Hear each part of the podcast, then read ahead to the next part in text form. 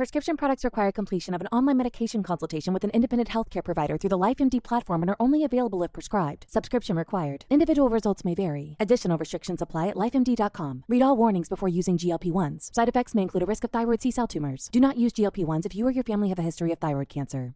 If you've struggled for years to lose weight and have given up hope, did you know you can now access GLP 1 prescription medications through LifeMD? LifeMD is now offering eligible patients online access to GLP 1s, the breakthrough prescription medication that can help you lose body fat and weight. Listen to what people are saying. You just take your shot. It doesn't feel like you're on a diet. What I wasn't expecting it to do was to shut off the food noise. This was life altering. And if I can do it, I feel like anybody can do it. And here's the best part your insurance may cover 100% of the cost of your medication. So go to trylifemd.com to have your eligibility checked right now. Get started today at trylifemd.com. That's T R Y L I F E M D.com.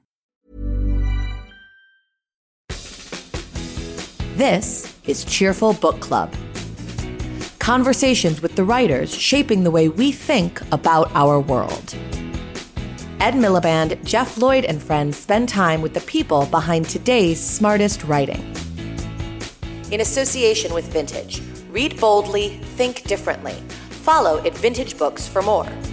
Hello, this episode of Cheerful Book Club is a conversation that Ed had with Elizabeth Day about How to Fail, which is a book based on her hugely popular podcast of the same name. They chat about our attitudes to failure and how we can learn to cope with it. Cheerful Book Club, talking to the writers exploring the biggest ideas of our time. Support for Cheerful Book Club comes from Vintage. Read boldly, think differently. Follow at Vintage Books for more. So I'm delighted that on Cheerful Book Club we have Elizabeth Day, who has written a book, How to Fail, based on her incredibly successful four series in podcast. Thank you so much for joining us. Thank you so much for having me. I love the idea of a cheerful book club. Yeah, well, indeed. And look, I really think you've done something very important, which is getting us to talk about failure. I've got a lot to say. Um, uh, uh, let me ask you first of all, what prompted you to do the podcast first of all, and then and then the book? Well, the short answer is I got dumped. right. And um, this happened in October 2017. And it was the end of a two year relationship. And it was ended out of the blue in quite a brutal way. And it was three weeks before my 39th birthday. And I just found myself looking back at my 30s and realizing that they had been a decade of enormous transition. So, while I had been moderately professionally successful, I'd made a living as a journalist and I had published four novels. That sounds that sounds like very modest. That's a, definition of an egregious humble brag. I'm no, sorry. I think, it's a, I think it's a definition of somebody who's probably brought up thinking that only you know only if they became president of the United yeah. States would they have truly been a success. None of my novels won the Booker Prize. Well, I mean, indeed. what am I oh, doing well, with my time? That's the definition of failure. um, but but personally, things had been derailed. So I had got married and divorced. I had tried and failed to have children. I had two rounds of IVF unsuccessfully, and then I had a miscarriage at three months. And then after that, this this new relationship had ended. And so my life had not taken the shape that I had anticipated and hoped that it would take. And when I was in that frame of mind, I felt so sad that I wasn't listening to pop music because it always triggers a really emotional response when you've just broken up with someone. I was listening to a lot of podcasts, and Right. one of the podcasts I was listening to, as well as Reasons to Be Cheerful, was Esther Perel's Where Should We Begin, which is all about opening the door into a kind of couples counselling session and about Right. honest, open, intimate conversations where we share vulnerability. And those two things connected in my head. And I was like, how great would it be if we could broaden the conversations that I'm having with my friends about how we feel about life and where we are? Um, and and then I just also realized, looking back at my 30s, that the times of greatest growth for me had actually come out of the times of crisis. And that's not to say that I think I should go around ad, like actively pursuing failure, but it just meant that it had pushed me to really analyze where I wanted to be and who I was and what I most desired, and that was the genesis of the podcast. I mean, haven't you put your finger on something incredibly important? I think you have, which is we really don't like to talk about failure as a society. I mean, we really it's a it is a it is like a it's like a big taboo. I mean, the, the I, I suspect in the sort of you know your book, I'm sure is doing well, but the sort of failure section in the bookshops uh, is less than the sort of success Definitely. section. I well, I think uh, social media is a force for good in so many ways, but it's also somewhere where you feel you're constantly comparing your life to other people's version of curated perfection. Yeah. And because we are increasingly connected, not only to people we know, but also to celebrities, there's this sense that we're constantly trying to aspire to lives that ultimately are beyond our reach because I can't be Gwyneth Paltrow because I don't have a personal macrobiotic chef and I'm not willing to work out two hours a day because I don't have time or the money to do that. Not to speak of everything else. exactly. And not to speak of the talent. And uh, No, no, I didn't mean that. all right, Ed. Um, no, but also, but but we're being encouraged to feel like they're just like us because of things like Instagram, because of Yeah. disintermediated access, and and you're right that failure has become quite taboo, and there's a great deal of shame around it. And for me, I was just very keen to kind of open up that discussion and to and to release that feel that balloon of shame. what, what is failure? Do you think? I think failure is when things don't go according to plan. And what's interesting about that is that then you have to question the plan. Whose plan is it? And why have you come up with it for yourself? Because for me, if I looked at my own personal experience, I had just always grown up assuming I would get married and have children. And there was a lot of kind of cultural baggage that I, I, I grew up in the 80s. So there were a lot of rom coms where it just ended in that way. Those films ended in that way. And as a young girl in the 80s, I was raised at school to be pleasant and pliant and nice. And I wasn't And raised. play tennis. Yes, but, but to play tennis miserably badly. And um, therefore, I had this narrative in my head predicated on a version of a future me. But what I now realize is that the future you doesn't exist. That by the time you get to the age when you're meant in your head to be doing things, you might want something totally different. And actually, it's limiting to have a very restrictive plan because my life is richer because it hasn't gone according to plan. And you've talked to lots of people now for the podcast, and and you talked to them also for the book. What's the thing you've learnt most from it about this, this thing of failure? What's the single biggest lesson, if that's not an unfair question? No, that I mean, I've genuinely found doing my podcast life changing for me. And one of the more recent interviews I did was with a man called Mo Gawdat, who was a chief business officer at Google X. And he was incredibly successful, but was not happy. And so developed an algorithm for happiness, applying his sort of scientific and engineering skills and doing 12 years of research and coming up with an equation that he claims can make everyone Oh my happy. God. And he was astonishing, not only because he'd written about this, but because it was put to the test when his son, Ali, died tragically aged 21 during a routine operation. And Mo was therefore confronted with that challenge of going on living, even though this devastating thing had happened. And he said to me, You exist separately from your thoughts, which is actually a profound and somewhat Buddhist philosophy, which is that your brain produces thoughts as organic matter in the same way that other organs produce organic matter. You would not think you were defined by your blood because it's pumped around your body by your heart. You would not think you were defined by your urine.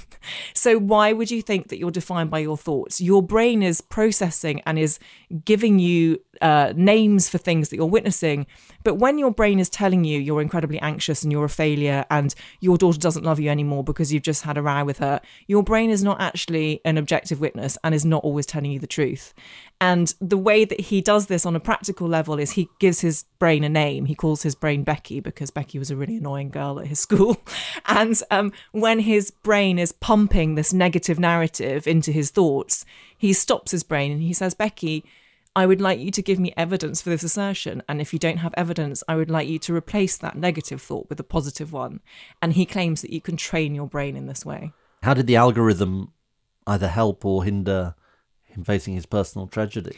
He said something rather beautiful about that. He said, I woke up every morning after Ali died, and for the first months and years, I was completely crushed with grief and devastation. And my first thought on waking was, Ali died, he died. And then he said, But I thought that I could use a different word and say, Yes, he died, but he also lived. And I choose to celebrate that, the fact that he lived. And actually, it's the same thought, but seen in a different way. Wow. Um, I mean, the, the reading the book, I suppose the the lesson that you write about that most struck me was and correct me if I've got the wrong impression here, which is is the sort of failing to be yourself, doing things other people want, wanting to be like, not trusting yourself Mm.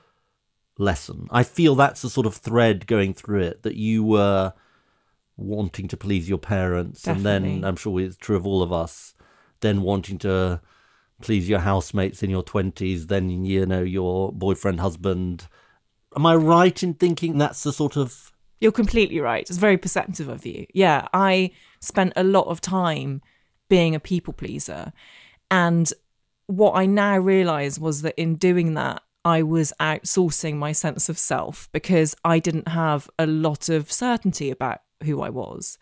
And I was in a series of long term romantic relationships from the age of 19 to the age of 36. And when you're in a kind of long term relationship, it's quite easy to do that. it's quite easy to shape yourself around the contours left by someone else's presence. And that's what I did the whole time. I was like, if I'm relentlessly perfect, no one will ever leave me or no one will ever find me unlovable and I will ultimately be rewarded. And of course, that's not true. And it's a terrible way to live your so life. So that's a sort of fear of failing others. That, that, that in a way you judge yourself yeah. because I'm just working out how it relates to failure, but it's sort of if I fail others, I'm a failure. Yes. Or in al- their eyes, in a way. Yes, and also you're failing to get to know yourself. So, whilst people pleasing can seem like a very selfless thing, I think it's taken to its extreme is ultimately selfish because it means that you've never taken the time to get to know who you are and to face up to the fact that you are very far from perfect but that that is a good thing ultimately because it makes you more human and once i embraced my flaws and my vulnerabilities and once i was truly honest about myself it just became a much more liberating way to live. And for me, that crash point came when my marriage ended. And I was just forced to confront a great deal of shame that I felt that I hadn't made that work. It's very interesting. I, I want to sort of come on to the broader lessons, um, which I've sort of tried to think about in relation to your book, and it, and it has made me think a lot. Let me start, because you do write about this, I think. What's the relationship between failure and success? I think that you can't appreciate success without having experienced failure first. So I start the book with a Truman Capote quote, which is failure is the condiment that gives success its flavor. And I truly believe that in the same way that I believe that there's such a lot written about happiness at the moment and happiness being the ultimate goal of human existence. And whilst it's very nice to be happy, I also think that other emotions get a bad press because of its cultural precedence. And actually, sadness can be a beautiful thing and can be the impetus to create great art. And in the same way, I think failure teaches you to confront yourself as you really are.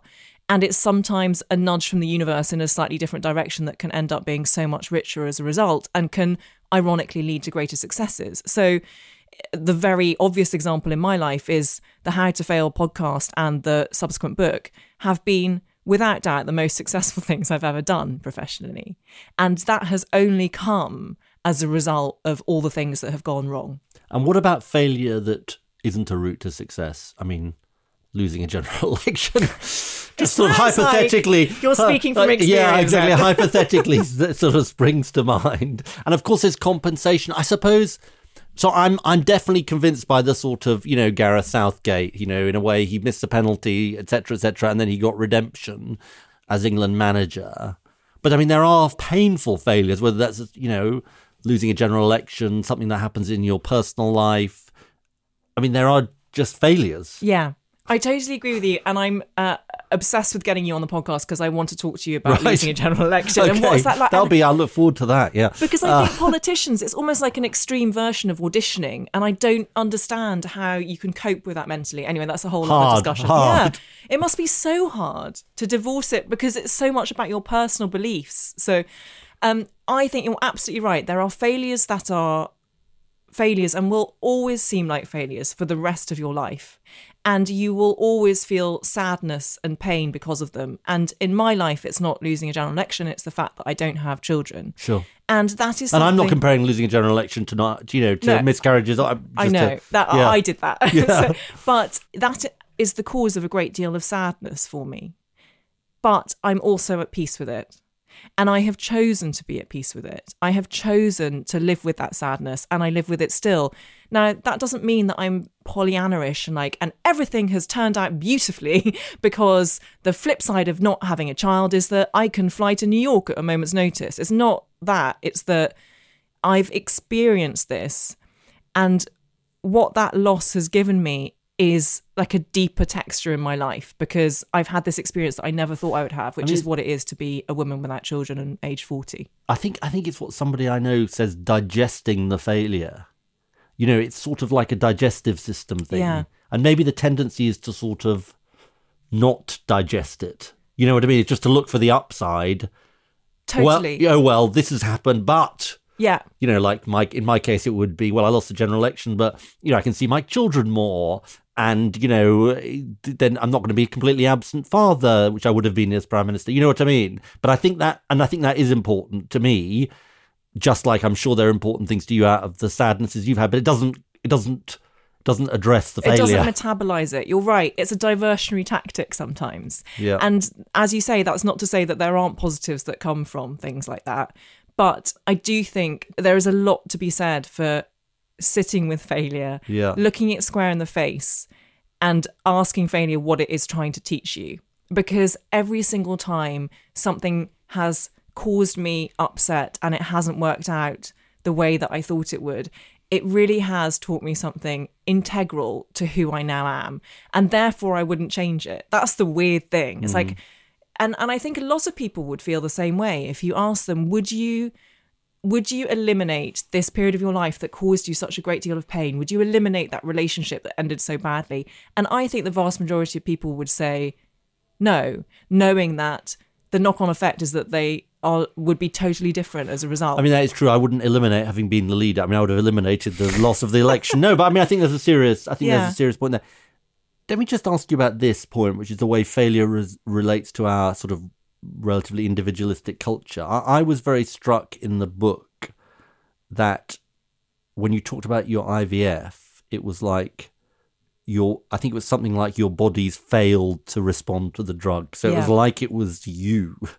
Or, you know, people talk about beating cancer or winning the race to get a place at a top university. I mean, it is very striking, isn't it, that it's sort of failure is linked to sort of fault.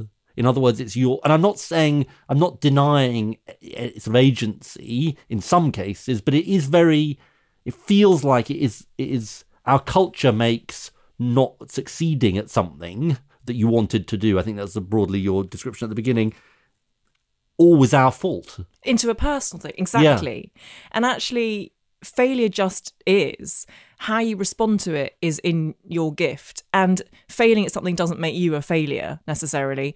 And the IVF thing was really interesting because I could not think of a single other medical condition that has that terminology attached to it. So when I was going through IVF, first of all, I was always treated by men uh, at the senior level. And secondly, the language that they used was very much you are failing to respond to the drugs. Um, your womb is an inhospitable environment. Oh my God. You have an incompetent cervix. Oh Th- this is literally the language, and and no wonder women feel Yeah. such a degree of shame when they are failing to live their biological imperative and failing to have children and failing to be a mother.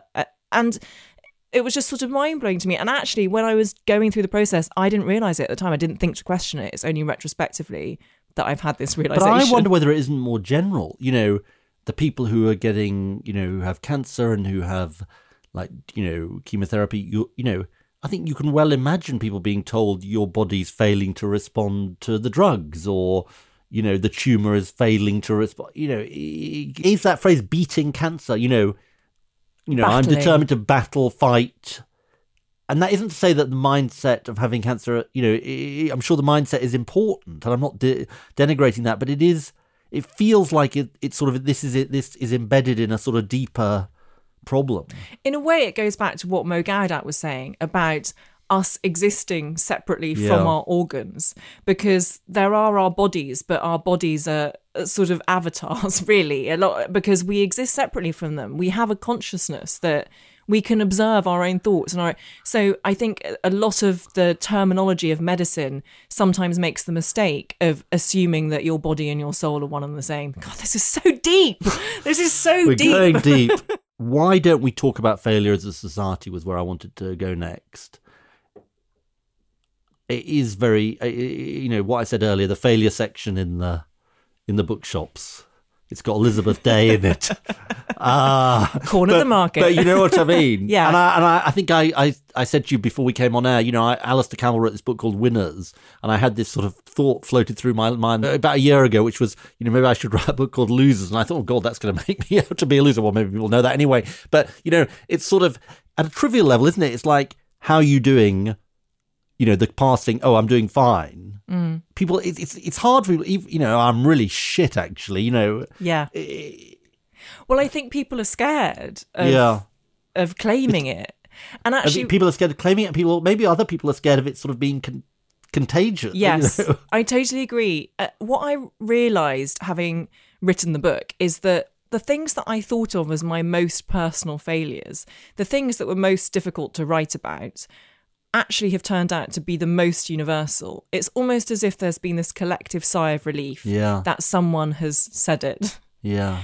And I think that so much of our society in Britain is, first of all, built around doing well at exams in Yeah. schools Yeah. and and going into further education if you can, and then going into a job where you get a set number of promotions and you'll have a set number of pay rises, and that's how you can value yourself. And it's a culture where we haven't historically been encouraged to talk about our emotions. Yes. And um, I have spent quite a bit of time in America, and I find that I spend a lot of time in LA, and that particular culture, whilst it has its negatives, is very much about talking and therapy and being open. And I think that I've been really influenced by that. And I'm very, I'm naturally quite an open person anyway. And um, I therefore think that talking, I mean, Brene Brown has this phrase, which is about if you put shame in a petri dish and you sprinkle it with openness and conversation and sharing, then it shrivels and dies. And so the more that we talk about it and the more that we assimilate it, the better. And I would say that in a school culture as well, that I'm a big believer in trying the best you possibly can and trying to get the best exam results you can.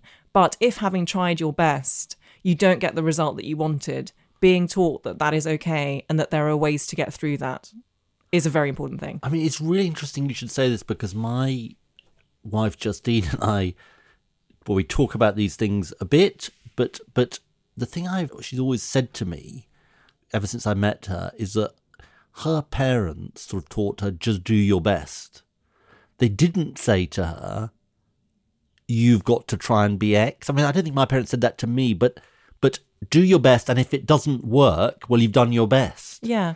And I know that sounds a bit sort of trite maybe, but I think that is quite important because because it sort of accepts that you can't necessarily control the outcome. It goes back to this thing about fault, doesn't it? Yes, and it goes into the beauty of the task itself rather than the beauty of the outcome, which on a deeper level also is about the beauty of you as a person beyond what you do. And I think for a long time I suffered under the misguided notion that people only liked me because I was achieving at things. And actually, that's not true. people like me, hopefully, because like, I'm fun to spend time with down the pub rather than, oh, I did really well and got nominated for this award. That's really important. I want to show you a graph. Ooh. This is so Ed Miliband. This, is, what, this is what I expect from you. Exactly. I'm nerding out here. Uh, Is it a graph of general election results? No, that uh, that is extremely painful. It's a thing I saw a couple of months ago in the in the Washington Post, and it, it's it's, a, it's an article based on an academic study about the parent trap. Uh, and it says the greater a country's income inequality, the likelier are parents to push their kids to work hard. And it is an absolutely fascinating article based on some academic research. And I'm going to get to the graph. So basically, this is a graph of parents in countries emphasizing hard work to their children versus inequality. So inequality is on the x axis, and the parents who are emphasizing hard work are on the y axis. So is this the highest inequality here? Uh, this is both the highest inequality and the highest hard work. And look That's at the graph that, you know, basically Sweden is the least unequal country, the most equal country on the graph. and the parents sort of hard, you know, hard work is much less of an emphasis, and right at the top in terms of inequality and hard work is China. Now, uh, you know, you can sometimes you can draw graphs and they don't really, but I think that I can't help there is something in this because, because you talk about, I think in your book about the sort of pressure of you know parental upbringing. I felt I sort of had that. Yeah, you must have done. And Um, also, you have an older brother. I had an older sister who was brilliant at everything. Yeah, and that's and that's sort of you know uh, important. Um, But how do they define hard work in this? I think it's it's it's parents who say I think they give parents different qualities like imagination, hard work, and other things, uh, and they say what's important to you about your kids, what about what your kids should do.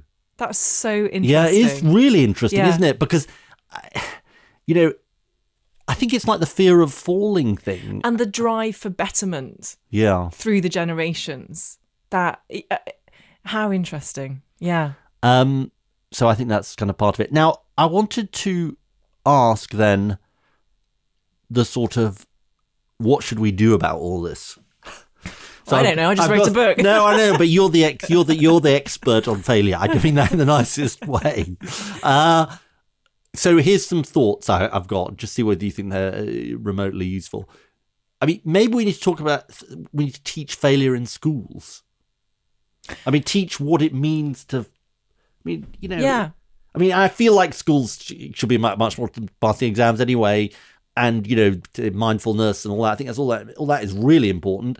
But I think there is also something, um, you know, about this, and I, I sort of feel, if I'm honest, that. Uh, you know, I, I lost the general election 2015. We didn't re- we haven't we talked to our kids occasionally. We have talked to our kids occasionally about this, but not really. And you know, I think there is a sort of teachable moment in any of one's own failures for your kids. maybe. Definitely. I think, I I don't mean to sound really namby-pamby about it, but I really think that having more and more conversations like this one is extremely helpful. I was very, very surprised when it was about two months ago, a male friend of mine was going through a divorce and he sent me a message saying, I have used the word failure for the first time. He had spoken the word failure for the first time about him. And it, I- was so astonished that he had not felt able to claim that word Yeah. before his 40s, basically. And it strikes me that so many people must be suffering unnecessary shame about something that happens to all of us. Yeah. And the more conversations there are, and the more conversations in school there are, the better. And I also think that there's something about workplace culture that goes deeper than just failure, but goes into what it is to work as a woman and as a man and as a non binary person in office spaces right now.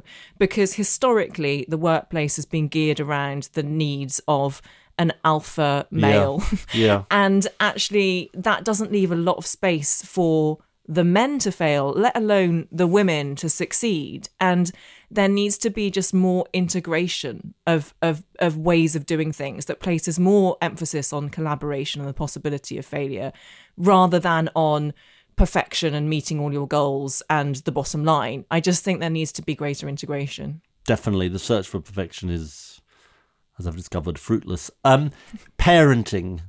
I, I was very struck. I hope you don't mind me raising this about your parents sending you off to Russia on your own. I'm so glad you was, phrased Was this. it was it for how long was it for? It was Two- for a month. A month. A month. Oh, at the age of thirteen. Yeah. In like Novi something. Novgorod. Novgorod. Uh, Do you know? I'm so glad you've asked me because no one's asked me about it, and I'm like, that's actually a, a ma- it was a major thing for me. yes, certainly was. Why did you get sent to Russia at the age of third to, to Nov, Novigrad? Uh, it was such a good question, Ed. Uh, basically, so I grew up in Northern Ireland. I know I don't have the accent, but I did. And my secondary school in Belfast was the only school um, in the entire province that taught Russian. And I, for some reason, because I suppose I've got a slightly contrarian nature, was like, I'm going to learn Russian. And um, I did. And I wasn't very happy at that school. And I left halfway through the year. And I was still learning Russian. And my parents were like, well, it'd be really great for her to improve her language skills before she starts at her new school in the autumn. And they had in their head, I think, the notion of an exchange program. But because this was like 1991, Um, there were no real exchange programs to sort No. of post-industrial. and there wasn't Russian any bread either. There was no, there was no fruit. I tell you what, No the the quest for a banana The in scurvy nineties Russia. situation was sort of serious. It really was. And so they packed me off to Russia. And I think I did ask them about it recently when I was writing the book. I was like, why, how, and why did you do that? Because I was. Shit. And yeah, and my parents, in a way, were quite complimentary. And they're like, we thought you could deal with it because you were very mature. And my father said, I think it's better to have adventures than none at all. And my mother said, looking back now, I'm not sure whether we would have made the same decision, but it seemed the right thing to do at, at the time. And to be fair, I mean, it. I How did it affect you, do you think? I came back fluent in Russian, Yeah. but um, it affected me in uh, a more personal way in that I think I have a fear of abandonment. Yes. And Not surprisingly, giving in Novi Watsits for a month. I woke up that first morning, literally top floor of a tower block in Novgorod. There was no uh, running hot water, and I had jam in my tea for breakfast. I always remember that, and Yeah. just not a lot of food, and I didn't understand the language. It was real immersion, and I remember waking up, and you know that thing when you wake up and you think that you're in your own bed, and then it takes you a while to remember where you are. And I had that, and it was deep seated panic. And I realize now that I have that feeling when I have a breakup that's the feeling that I wake up with every morning after that. So I think I, yeah, I have a slight fear of that, and I, it played into the people pleasing. I have a fear of people leaving me or packing me off somewhere, um, and I have a fear of not being understood. Which I suspect all children have, but then it can be sort of exacerbated or diminished, yeah. can't it?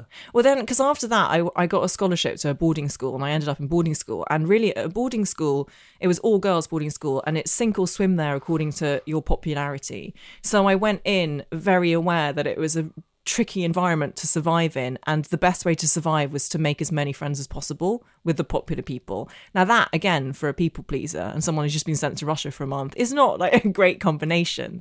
And I'm very grateful for it. Don't- I don't regret any of it because it definitely fed into what made me See, a even writer. now, if I may say so, you're having to say, "Oh, but you know, it was fine." I know exactly this is. I'm exactly, you know, honestly, the advantages of Novigrad, Novograd, you know, I really love, wouldn't exchange it for anything. You know, the jam and the tea. I mean, I would never do it again. Yeah, exactly. Hated it, but I'm so grateful, Ed. And if you had a 13 year old child, you would not send them to Novograd.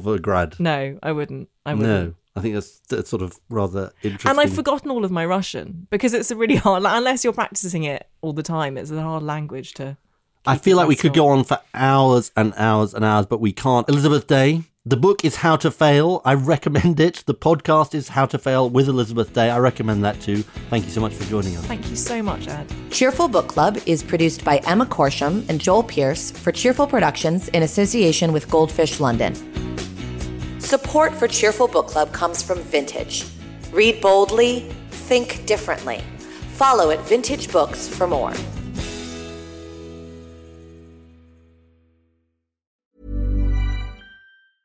Ready to pop the question? The jewelers at BlueNile.com have got sparkle down to a science with beautiful lab grown diamonds worthy of your most brilliant moments. Their lab grown diamonds are independently graded and guaranteed identical to natural diamonds, and they're ready to ship to your door. Go to BlueNile.com and use promo code LISTEN to get $50 off your purchase of $500 or more. That's code LISTEN at BlueNile.com for $50 off. BlueNile.com code LISTEN. Many of us have those stubborn pounds that seem impossible to lose, no matter how good we eat or how hard we work out. My solution is PlushCare. PlushCare is a leading telehealth provider with doctors who are there for you day and night to partner with you in your weight loss journey. They can prescribe FDA-approved weight loss medications like Wegovy and Zepbound for those who qualify. Plus, they accept most insurance plans. To get started, visit plushcare.com slash weight loss. That's plushcare.com slash weight loss.